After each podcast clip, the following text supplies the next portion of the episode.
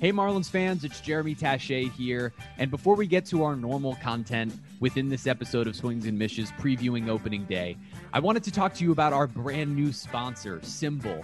S I M B U L L. Now, SimBull is essentially the stock market for sports. It allows you to trade sports teams like their stocks and earn real cash payouts when your teams win. SimBull has taken their love for sports and the stock market and blended it in a really cool way to offer you a new way to invest in and profit off your favorite teams without the high fees and high losses of normal sports gambling. What you could do is you can use your sports knowledge to buy low on a team like the Marlins and ultimately sell high and earn cash payouts when your teams win. I'm actually one of the 2,000 plus early adopters who've started to invest in their favorite teams. I quite literally, yesterday, before we recorded this, logged in to SimBull and purchased some stock in the Marlins. And the way I did that was by going to www.simbull.app. That's S I M B U L L dot app, simbull.app. Or you can visit the link that is in our description, simbull.app slash swings, to create your free account and when you go to make your first deposit, be sure to use the promo code SWINGS for a $10 deposit bonus. And go ahead and buy a share of Sim Marlins just like I did, or any other team you're bullish on for that matter. Visit simbull.app and use the promo code SWINGS for a $10 deposit bonus to help start building your portfolio. Join me and come be a part of this really interesting stock market for your favorite sports teams. Start investing in your favorite teams today so that when they win, you win. And Craig SimBull is doing big things here with leagues across the nation in terms of sports and creating the stock market. Really enjoying it, Craig. I think it's pretty cool. Yeah, and and I think that for those of you who may be learning about SimBull for the first time, with all of the different sort of ancillary investments that are going on right now. I was really interested in having them come aboard for us with us this season. And so my advice is that first of all, you however you feel about the Marlins is certainly one way that you could go about doing it, but there are other teams that if you feel that they're going to make a jump, my advice would be to follow those links that Jeremy just mentioned and make yourself a deposit and get in on this before it blows up like a lot of the other uh, things have that we've seen. So, based on at least what I have seen, I think there's a really good chance that if you do that, that you could make yourself some extra money this baseball season. So, make sure you check out SimBull. And Jeremy, thanks for going through that and explaining how it works. Yeah, absolutely. And this wouldn't be an episode of Swings and Mishes if it didn't start with a Hello, baseball fans, and welcome to another episode of Swings and Mishes. As you guys already know, I'm Jeremy. That's Craig.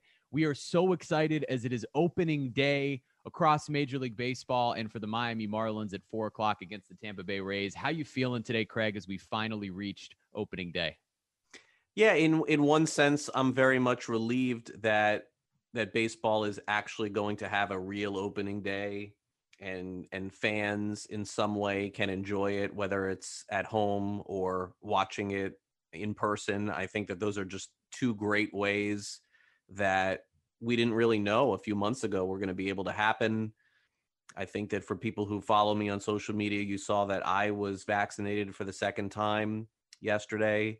So i feel a little bit more at ease with going to the ballpark and covering baseball and doing things in person and so, whatever choice you make as far as that is concerned, I, I think that for baseball, at least from my perspective, it makes me comfortable. Uh, and and and hopefully, for those of you who decide to get it, it'll make you comfortable as well if you choose to go that route. But uh, yeah, I, I think that the Marlins certainly have now carried some new expectations into 2021. They've definitely been doing some pretty significant things off the field, which we'll get to here. And they have come out of spring training and into opening day I would say as healthy or more healthy than almost any team in Major League Baseball. And we've seen some big significant injuries across the league with the White Sox, yesterday the Royals, looks like the Blue Jays too. Their big prize free agent and George Springer is going to start the season injured. Miami goes into the season as healthy as you could possibly want with their 26 man roster.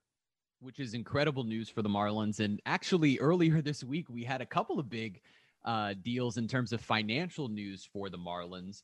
Uh, both the ballpark and the new uh, TV deal. So we have ballpark naming rights. It's loanDepot Park. And then, of course, the new TV deal with what is now Bally Sports Florida and Sun. So, Craig, uh, your thoughts on both the TV and ballpark deals? Yeah, I, I think they're both going to give the club a little bit more financial flexibility in terms of the payroll. I know people have been asking that question and and kind of what this will mean for the future, but it was it was simply put one of the worst deal television deals in baseball going into their new deal that they did and so that certainly has changed and now they have what I would consider a, a fair deal, all things considered, pandemic related and and baseball related. They're not going to certainly be at the top, but they're not going to be uh, you know at the bottom either. And so mm-hmm. that will give them more flexibility. And in addition, this new deal with Lone loanDepot Park puts them in a category of having stadium naming rights, which is something that was just long overdue. And there's a few more layers with the with the naming rights that are are kind of important to mention. The first is is that in terms of financially, uh, you know, Barry Jackson, my coworker at the Herald, I think more or less broke down, uh, you know, some of the specifics there without knowing the exact financials on it. I, I, think that it compares to a lot of other stadium naming deal rights deals, where basically it's. Uh, I think Milwaukee is the one that he used, the most recent one, where I think the number there was four million, and my my estimation is is that it makes sense that it's right around that range mm-hmm. where you're you're you're basically getting you know somewhere in the four to five million dollar range for that. My my guess is that is accurate. And and also let's also not forget the other layer here is that that loanDepot is also a big part of what Major League Baseball is doing financially too. So I don't know in what way that they're directly connected, but I would not be surprised at all is uh, this that they're working together here in some way where the Marlins got the naming rights, but loanDepot, I think, is going to have a major footprint on what Major League Baseball is doing in 2021 as well. I know they had some other options as far as naming rights are concerned, and maybe at a later date we can kind of go through those, but they were not financially as lucrative as this one. And I believe that that was really the main emphasis as to why loanDepot ended up being the uh, title sponsor, the the new sponsor of where the Marlins are going to play. Yeah, I'm just here for the loanDepot NLCS at loanDepot Park. That's what I'm. That's what I'm prepared for. You don't. You don't have to be a rocket scientist to understand that if they're heavily involved in Major League Baseball, this was just a natural arm, yep. a natural extension as to what they did with them. But yeah, they did have other choices for sure. I don't know that that I know exactly, or if I'm even at liberty to to talk about it here. But you know, I'll, I'll at some point I will. I, I, assure you that. Yeah, and with the TV side of things, just to make mention, as I am a part of the Bally Sports Florida crew, um, yes. I'm super excited to to be involved with them and and be doing some Marlins coverage on the digital side for Bally Sports Florida. But I am super excited for you guys to see the new graphics and hear the new intro music and everything that's associated with it. It is it's it's a nice freshen up from where things were. I think it's it's going to be a cool new look. But as we get to the baseball side of things, the one big competition this spring, really, when we look back at it, was second base between primarily Isan Diaz and Jazz Chisholm, albeit obviously Jon Berti part of that competition. Um, and Jazz comes away the winner. On our last episode, uh, you and I spoke about this, and we both predicted that Jazz Chisholm would ultimately win the job. And this is early, pretty early on in spring, uh, as both Isan and Jazz were struggling a bit. Um, and Isan seemed to have that early lead, but Jazz ultimately wins the competition. Craig, what are your thoughts there on Jazz Chisholm being the opening day second baseman and Isan Diaz being sent down to AAA? Yeah, we were right, but I don't know that our process was right, which is kind of the funny part of, of of the way that this went. I think that my process and my thinking was that I think believe the last time that we did an episode here was that I believed, and I think I've said this here and other places too, that that Jazz all they needed was a validation of mm. of him, and they had determined going into this thing that he was going to be the guy. He just needed to validate it in the spring and and I would love to say that I was right and that's what I thought and that's the way that it worked out, but I don't know that I was right about that. Uh, now that I think it through and I and I kind of go back and look because I think that their perfect scenario would have been for both players to have great springs and then to have a tough decision to make by essentially sending Jazz to AAA and having Isan start the season in the big leagues. I think that would have been the perfect scenario for them. But here's what happened. So Jazz basically hit a home run, I believe, in his first game of the spring or close to it. Then went into a little bit of a funk where his swing wasn't what they wanted it to be. I'm not sure that the approach was what they wanted it to be either. Defensively, makes all the plays Yep. and, and then and and then Isan started to get on base a little bit more in that first week of the spring, and so you were wondering, okay, well, can he translate getting on base and being patient to some hits? And and a couple of those came in in the first week of the season. And then in some of the questions that I started to ask as we got into, I believe the second week of the spring was, hey, like where do we kind of stand here with since reporting? And I was told, hey, you know, look, I mean, the, the club would love for Jazz to go out and just crush it and win the job, but he's got no AAA experience whatsoever. And it's kind of hard to make that call mm. because we would you know, love to have him developed a little bit more before he made the big leagues. But he clearly, in the last couple of weeks, turned it up a notch. Yep. Goes without saying, and and ended up the starter.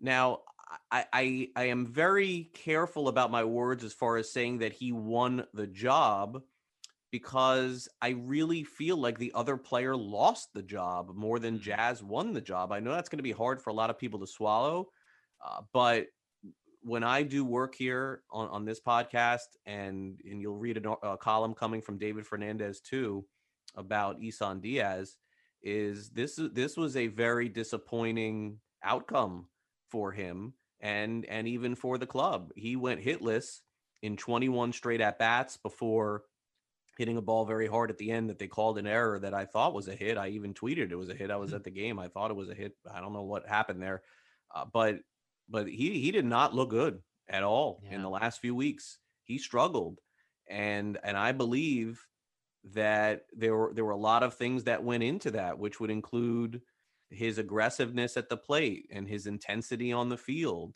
and and just simply going into a funk that he could not get out of the club is going to say all the right things about their players let's not mistake it let's not get it twisted you're never going to hear the general manager or the manager go on a on a podcast or on a zoom jeremy and say isan diaz was not good and that's why we sent him down Right. Uh, yeah, that's exactly what happened. Um, he he just was a very he of all of the fantastic things that happened for the Marlins this spring across the board, pitching, hitting, defense.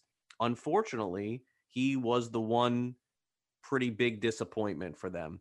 Does he have a future with the organization?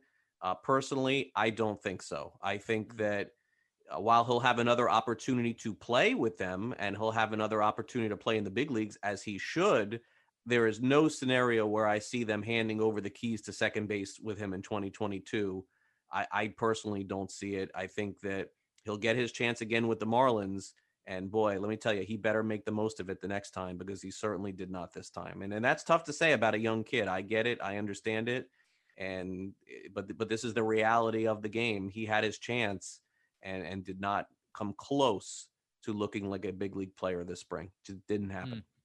And and while it might be too late, the only hope uh, is that clearly, you know, he goes down to AAA and tries to salvage that confidence that originally he came up with as a hitter. What feels like forever ago now, considering how much baseball and you know the pandemic and everything has been played since then. Um, but it would be great to see Isan turn it around at some point, whether that's with the Marlins or not. And obviously, with Jazz Chisholm knowing that Diaz is sort of nipping at his heels, you hope he gets off to a hot start as well. Um, but let's yeah let's, yeah, and, and I want to and, and look, you know, and going back to Jazz, there's a lot of very positive things to say, and I think that they believe that he could be the future of the franchise, and and and could be a dynamic player in the big leagues. I believe he'll bat seventh for for the Marlins at least at least to start the season. But when when I do when I do work and I do shows and I do podcasts, it does not take a genius to come on and do a, a, podcast or a column and and for 30 minutes to glow about how good Jazz Chisholm is. You are always going to get the other side with me. And I feel like there's always two sides to a story here. And if I don't tell it, I'm not doing my job. So that Absolutely. that's the bottom line with that competition. Absolutely. And and that gives us a chance to sort of transition over to the overall outlook for this team. So we're going to go sort of position group by position group, starting with the starting pitchers. Obviously, uh, it, will be four starters to open um, with the opening day roster, as it's Sandy Alcantara, Pablo Lopez, Elieser Hernandez, and Trevor Rogers making that opening day squad. What are your thoughts on the starting pitching? Obviously, with Sixto sort of waiting in the wings very underrated and not ranked highly enough in in mm-hmm. virtually everywhere that I've seen. This is the one I would say either either the analysts don't know or they're being disrespected. I, I, mean, I tend to think it's not disrespect because I think that that word is just being used way too often in South Florida for all of our teams and all of our sports. I mean, get, I mean, South Florida sports. we love it. I mean, you do too. You're on it also. You guys yep. just need to get over yourselves with this. Nobody cares n- nobody is disrespecting fans and teams right. and i mean my gosh i am just so tired of hearing that uh, but but it just doesn't stop. Like the, the Hurricanes right. will win like three games, and people will wonder why they're not ranked number two. And it just yep. it's just it just drives me crazy. But aside from that, I think that the pitching in particular, I don't know what people are missing here. Uh, Sandy Alcantara it, has a chance to throw a 200 innings this season and and get back to the All Star game and be the front man in this rotation. There's no doubt. Uh, I have zero issues with him, and I think he is in line to have a very solid season. Pablo Lopez, in terms of a number two, he, look, he hasn't thrown 200 innings in a season, hasn't thrown 180 innings in a season. It's going to have his work cut out for him to be able to do it and prove that he can stay healthy. But he's as solid as number two as there is. I think that if if he was on another team, he'd be a number two on another team too. I, he is right there in, in the top three in terms of the rotation. Now it gets a little different from there. Elieser Hernandez uh, has a chance to now establish himself in the big leagues this year. Uh, the one thing that, regardless of how good he is through two or three or four innings, the club does not let him go more than five. Right. He's the kind of pitcher that third time through the lineup, the numbers decline significantly. So he would really have to be efficient in the first few innings to even get a chance. I think at the sixth and seventh and eighth inning, the Marlins would have to have big leads. So Elieser is a five inning pitcher, no more, no less. What he does with those five innings remains to be seen. He has a chance to be very good. I personally don't think he'll go deep into games at all. So that does beg the question if he's the three, and Trevor Rogers goes into the season as the four, and he's also someone that has not thrown big innings. The team is really going to have to be prepared with that bullpen going into starter four, and eventually when Sixto Sanchez comes back, starter number five. But as far as the way they stack up, Jeremy, to start the year, uh, I am very bullish on the pitching. Uh, Trevor Rogers, I've tried to find odds on him winning the the rookie of the year. I believe he's 12 to 1 in some spots. He's not even on the board in some others. Amazing. He has been the star pitcher of the spring in terms of the group that we're talking about here. Sixto is predictably a week late, two weeks late. I do think he'll be in the rotation.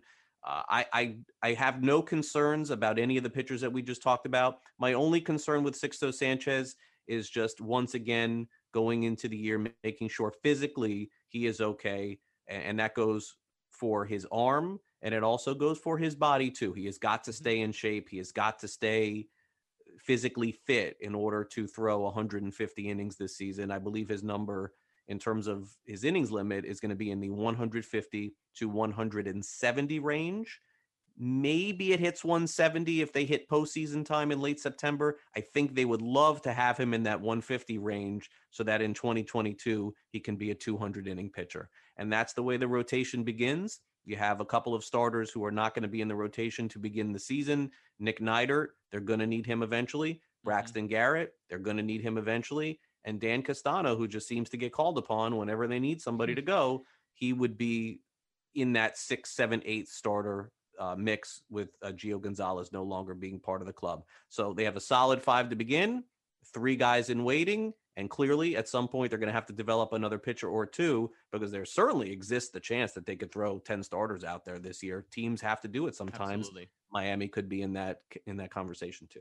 Yeah, but it's it's certainly a deep starting rotation and and just like you said, I am very excited to see what Trevor Rogers does this season. I remember at the beginning of spring, Don Mattingly mentioning specifically Rogers and just that he came back as as almost a mammoth version of himself. How how physically large he, he is on that mound. So I'm excited to see him and the stuff as he dominated throughout the spring. And they'll toss it out to that bullpen, which is a new look bullpen. It is. Um, obviously, eh, the Marlins bullpen last season was essentially its own new look bullpen as right. they replaced players throughout the season because of COVID and other you know injury issues. What are your thoughts on the bullpen uh, that performed pretty well during spring training?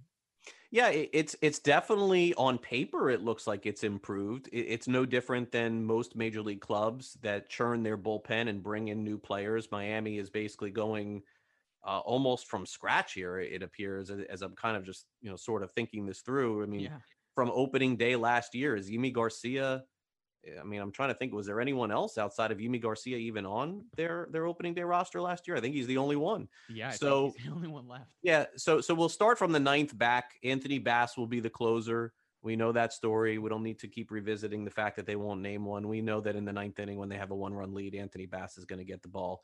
Garcia is going to have a chance to be the eighth inning guy. Will he get save opportunities at some point? Look, he certainly could. I've never seen Don Mattingly use anybody more than one guy, but we, you know, he is a, a guy that could get that opportunity. He deserves it. He pitched extremely well last year, did not pitch well in the postseason. He's looked okay, I think, in the spring, uh, but he he will get that first uh, crack at that. And then look, I'm not going to go through this name by name because there's a mm. lot, but they they acquired Floro. He hasn't had a great spring. He had a late start. He would be in the mix. John Curtis, I saw pitch last year in person when the Rays came here. I think he's got a chance to be in that high leverage, high-ish leverage situations. Adam Cimber is going to come in to get ground balls when they, when there are runners on base. That's going to be his role too. And, and, then you you have some compelling names in the Rule Five players who they ended up keeping in Zach Pop and Paul Campbell. I think Campbell could end up being a guy that gets used in a long situation where where either the Marlins have a big lead or they're losing by a lot and they need some innings to be eaten. I think that's where Campbell's going to come in along with Ross Detwiler, who also had a poor spring. He'll need to, Ross Detwiler's got to show who he was last year in April or May, or, or they're, or that's going to be it for him. Um, I, I think he's, he's got a chance to be great for this bullpen, but he's, he, I don't know what happened to him in the spring. He showed nothing. And then Zach Pop, very strictly Jeremy at the beginning of the season is going to be used in the lowest of leverage situations. The games are blowouts.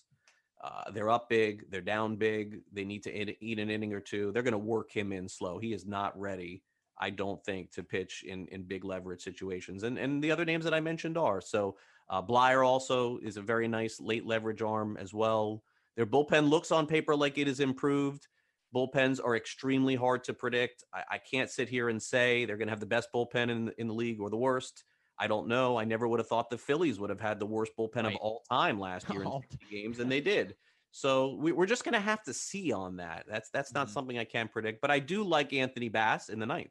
So I do think that that is a guy that will get the job done for them, and and provided they win the amount of games that I think that they're going to win, he has a chance to save 30 games this year if Anthony Bass could be in, as good of a closer as he is on Twitter, the Marlins will be in good shape. He's got a good Twitter game, that Anthony Bass. Moving like on, moving on to the uh, to the infield group for the Marlins. Obviously, we already highlighted second base and Jazz Chisholm winning that job, but with the infielders grouped in with the catching position, what are your thoughts on sort of the way they'll maybe platoon over at first base and and what we can expect from the infielders?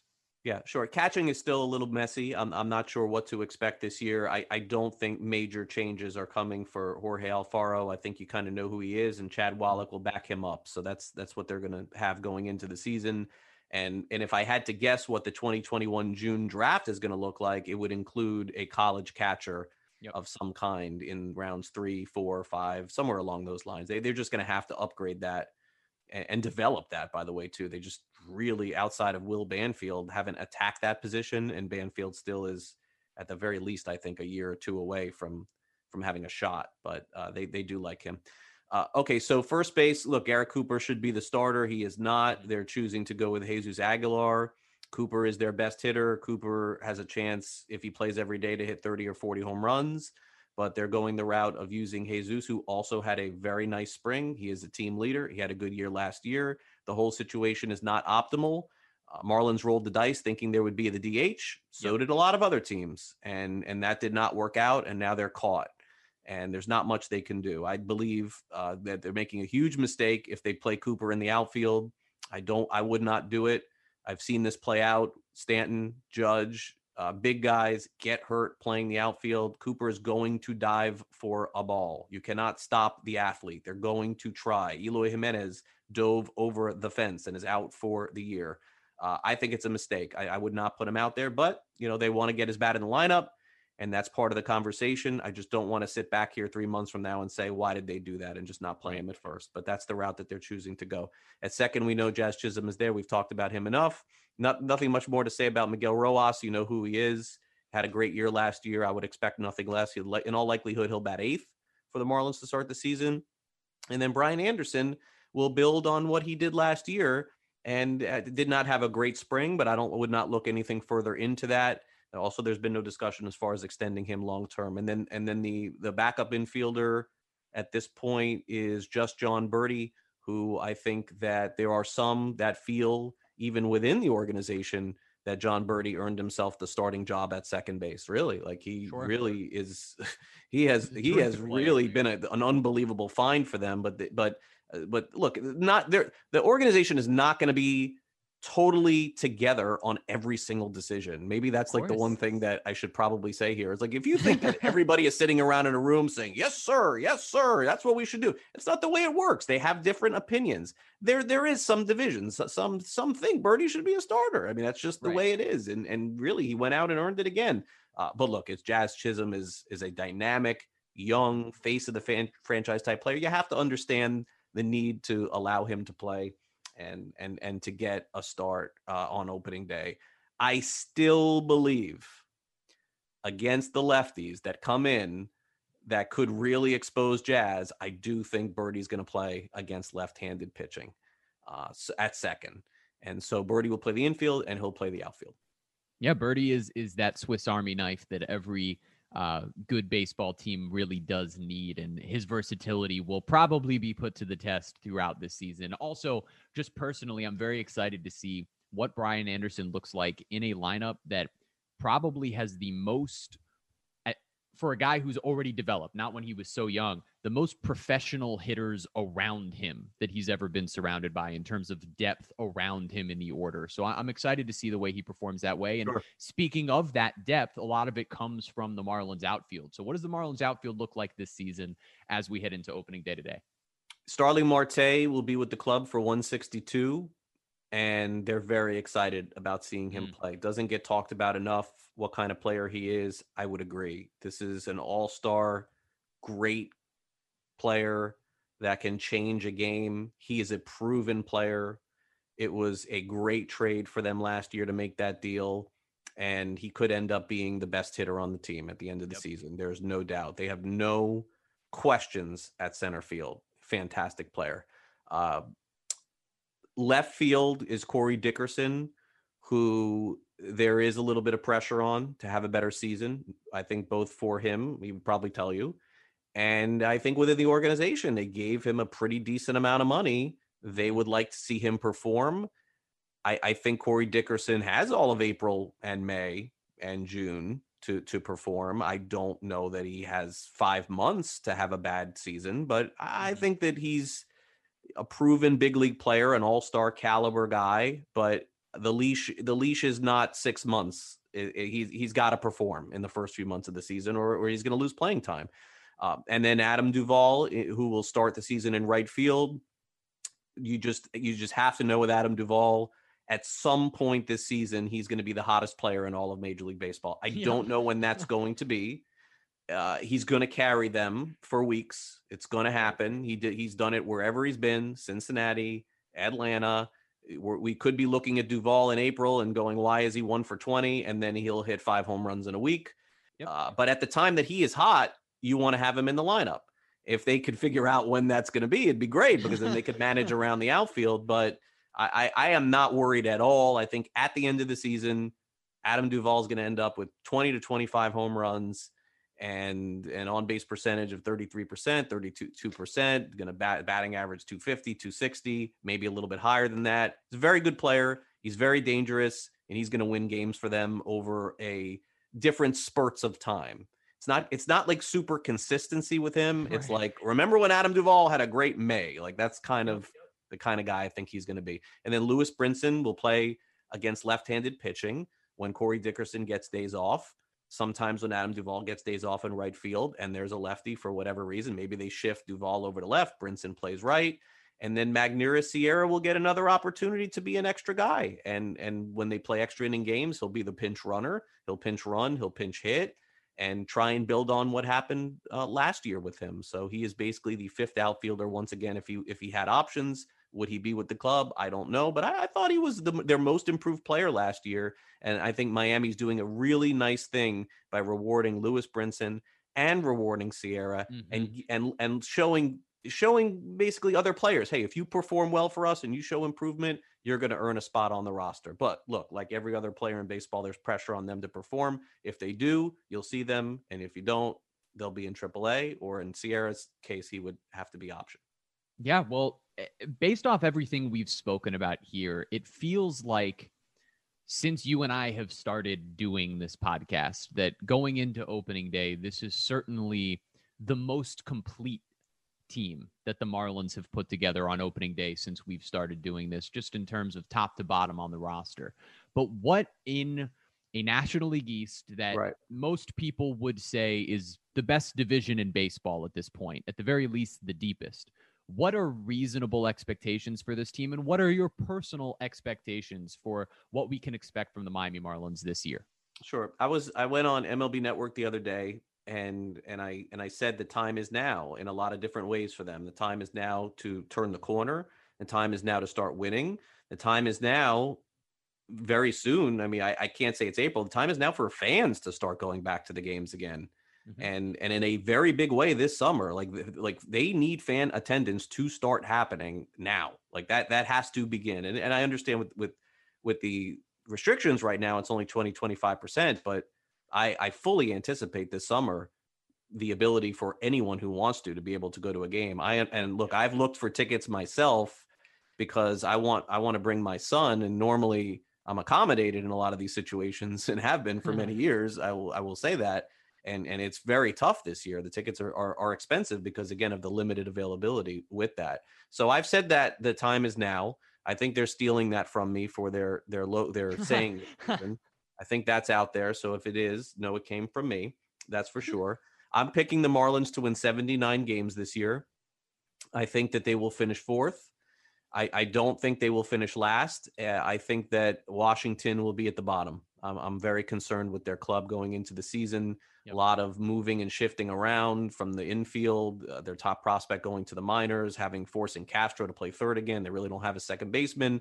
I've heard from some people their bullpen is shaky. I'm picking Washington last. I'm picking Miami fourth with 79 wins. And then I've got the Phillies, I've got the Mets, and then I've got the Braves at the top. And I do think the Phillies will be better than Miami, and I think that the Mets will be Miami as well. Uh, what what would it take, Jeremy, for Miami to make the postseason, and what would it take for me to pick them to win more than 79 games? Which, by the way, is probably the most bullish prediction that anybody has had with 79 wins. Um, but I, I, do believe in them. I think that they're going to be a good team. For me to pick them to be above 500, three, four, five more wins, it's a war conversation. And yep. and what that means for me is that on July 31st, when the trade deadline comes, uh, what what will the team look like in August and September? And if I combine the war of Corey Dickerson and Starling Marte and Adam Duvall and Anthony Bass and I know hold hold your eyes Miguel Rojas and Jon Berti and some of these other players, if Miami looks up at that standing and they're having a good year, but they're really far behind Atlanta and they're really far behind the Mets, and the postseason does not look realistic, and things go a little sideways, meaning they have a chance to finish 500, but there's a better chance that they're not going to be in the postseason in October. How can I come on this podcast and say they're going to be above 500 when I genuinely think they're going to trade all those guys that I mentioned or some of right. them? and and the replacement players that they have coming, I am sorry, they are not ready. Outside of JJ Bleday is probably the only one of all of these outfielders that they have in the minors that I think that can come up and make a very big impact immediately. I don't see it. I don't think those players are ready. It's it's you know partially their fault they acquired the players, but it's also partially the, the fault that they have not had minor league seasoning at AAA, Double yeah, A. They yep. they just haven't had the reps. you could say, well, what about other teams? Aren't they in the same situation? I don't think so. I think other teams do have viable backup options. Miami is very thin with the hitting. With the pitching, they could lose a guy or two and they just call another guy up. I, I right. understand that. They have depth there. They, I don't think they'd have, have a depth with the hitting. I personally don't. So that's why I'm picking 79 after this podcast is over and you've listened to it and you're in the Miami Marlins organization, because I know you all listen to it, I know you do, you can text me and say, Hey, Craig, no matter what, on July 31st, no matter what our record is, we're going to keep Corey Dickerson. We're going to keep Starling Marte. We're going to keep Adam Duvall, Anthony Bass, Miguel Rojas, Jon Berti, uh, Garrett Cooper, Aguilar. We're keeping them all, no matter what the record is. If you could tell me that, I'll give you 84, 85 wins because I think you're yep. that good. Yep but you can't tell me that. And and by the way, probably would be the right thing to do if they fall a little bit out of it to trade those guys. Jeremy, a lot of those players are on one year deals. I don't think That's that people realize that. Corey mm-hmm. Dickerson's deal is done. Starling Marte's deal is done. If they chose to move on from Adam Duvall, they could in a second. Same thing with Jesus Aguilar. Garrett Cooper arbitration. They could move him somewhere else. There's a lot of players that are easily movable, mm-hmm. by the way, that other teams would take for a postseason run. Do I hope that happens? No. Would I love for them to be a winning team and chasing the postseason? Yes. I got to be realistic. I think the club is around a 500 team, and and with with the movement of players, I look at backups and I look and say, okay, they trade Dickerson. Who's the backup? Who would they bring up? Okay, yeah, JJ Bleday. All right, fine. You know, for a month or two, cool. Now try to do center field for me. Right. And now try to do right field for me. you, you, can't. You can't do it and say, "Oh, mm-hmm. that's oh, they got a great option there." They don't. So 79 wins for me. Marlins finished fourth. That's my prediction for 2021. Well, and with everything that you're saying, for, for the Marlins fans who listen to this podcast, who are the diehards, or even those of you who might be listening for the first time today, that to me sounds like a really entertaining season, right? Because what we're saying is that this team is a as presently constructed, just about an 84 85 win ball club. That's a good competitive I think they are. That might be better this season than they were last season, despite what could be technically a worse result in terms of the standings. Very true.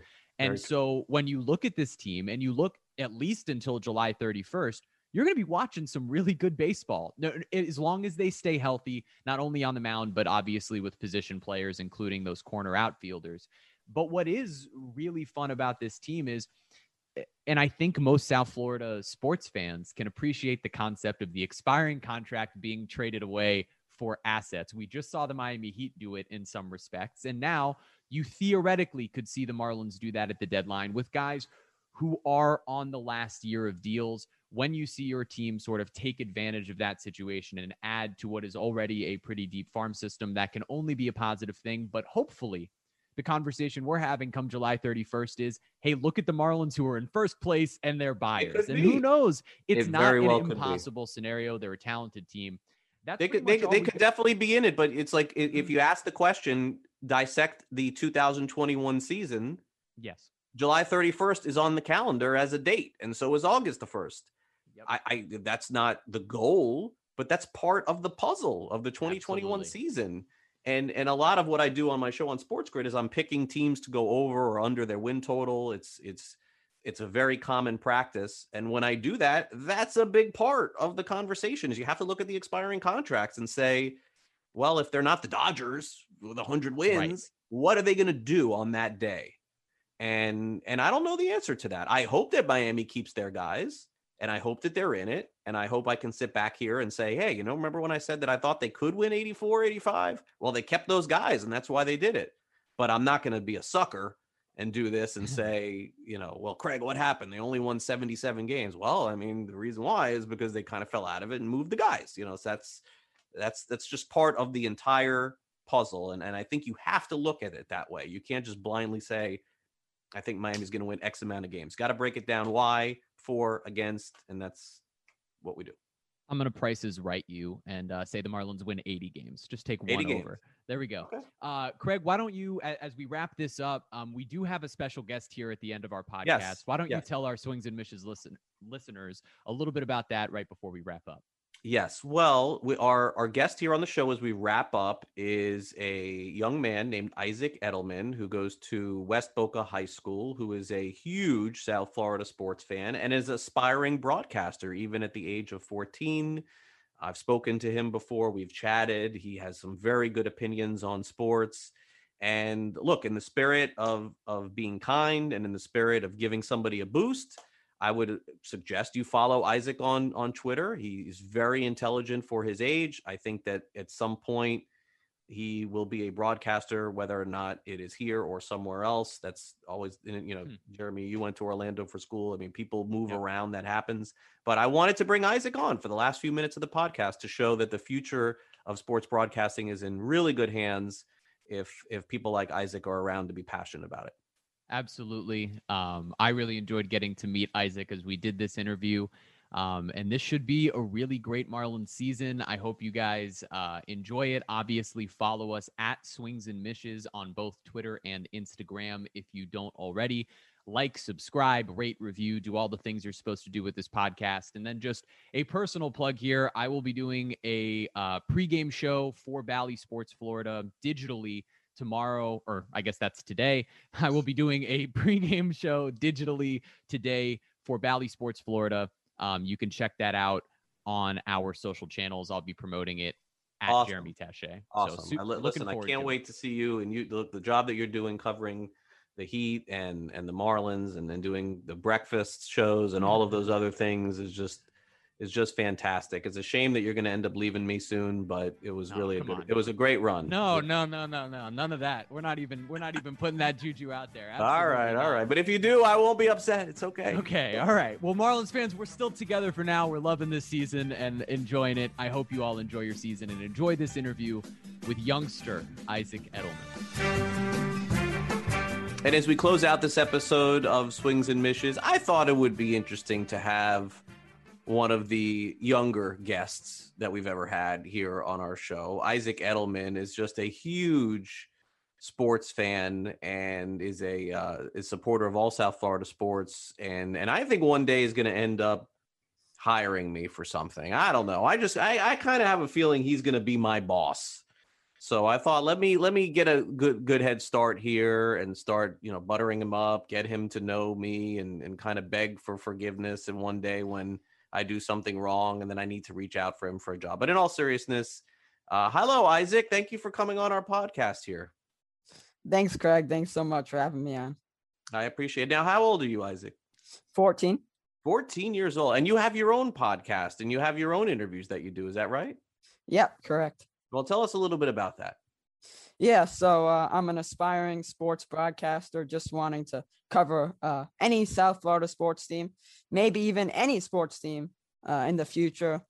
You know, just trying to get my name out there at such a young age and trying to interview sports uh, players, broadcasters, you know, any influencers in that category. And you said you're you're 14. What school do you go to? West Boca High School. Oh wow, okay. And and, and how is it that you uh, get to all these? Have you have you do? I mean, the last year has been really tough, but I, I, saw that if I'm not mistaken, I think you went to a spring training game. I think I saw that on social media. Is that right? Yeah, I went to uh, Marlins national spring training game about a week ago. Uh, that was fun. It's been tough during COVID, but uh, I feel like it's certainly easier because I could reach out to people and do interviews with them virtually like I would do even in a normal, you know, place with no COVID, you know, no nothing going on. Yeah, it's it's tough. It's been tough for us too. I mean, a lot of these. I mean, it's, it's actually easier for for most people who don't normally have access because they get to do all the zooms, like you mentioned. Harder for somebody like me that likes to be there in person for sure. But uh, you know, I, I think Isaac, it's a it's a good place to start here with you being 14 years old and I think that anybody who's listening to this podcast, whether you're young or you're old and you're just kind of aspiring to get into the broadcast field, what what do you think that ultimately when you end up going, let's say, and you're not even in high school yet, but when you go to high school and you go to college, like what, what is it that you think that you want to do? Um, look, anything in the media industry, uh, even if it's being a beat writer for a site, um, really anything that I could walk into a stadium not Marlins Park anymore. American Airlines Arena, BB&T Center. Right. Really, They're all changing the names, you know. exactly. Jeremy Taché Park was one of the suggestions, but they they didn't go with that one. Not a, yeah, I shot a, it down. No name, image, likeness issues for me. No, he didn't want to go with that. Maybe Edelman Park, Isaac, at some point. Maybe. Maybe so. Um, all right. So uh, before before we go here, I, I know that a lot of people are kind of wondering, you know, what what you're doing here on Swings and Mishes. But Isaac, I just wanted to thank you personally because I know that, in my opinion, uh, people like yourself who, at a very young age, are trying to do this every once in a while, could use a little bit of a boost, a little bit of help for people awareness. You can follow Isaac on Twitter uh, at Isaac Edelman. Once upon a time, I was your age. I don't mean to sound old, but I guess I am. Where I was, I was trying to get into businesses and, and trying to get into the field. And I think that you're starting off in the right spot for sure. Whether or not you you do it here in South Florida or somewhere else, I don't think that's all that important. I think that's very important also for for people to know that sometimes you have to go away to come back. But uh, Isaac, I definitely wish you all the best in your journey for sure. And and I want people to follow you on Twitter for follow all of your work throughout the season, and and hopefully we'll get a chance to see each other in person at some point this season too. Hopefully that should be a plan. All right, Isaac Edelman with us here on Swings and Mishes, and that will do it for this episode here. And uh, hopefully, you guys have a great opening day. Your girls have a great opening day. Thank you guys so much for listening to this episode of our show. We will be back weekly now that the 2021 season is underway here on Swings and Mishes. Don't forget to go to swingsandmishes.com. Catch David Fernandez's great writing work. Also, Daniel Alvarez, Oscar Rojas going to be having a new podcast out soon. That'll do it. Opening day is here. See ya.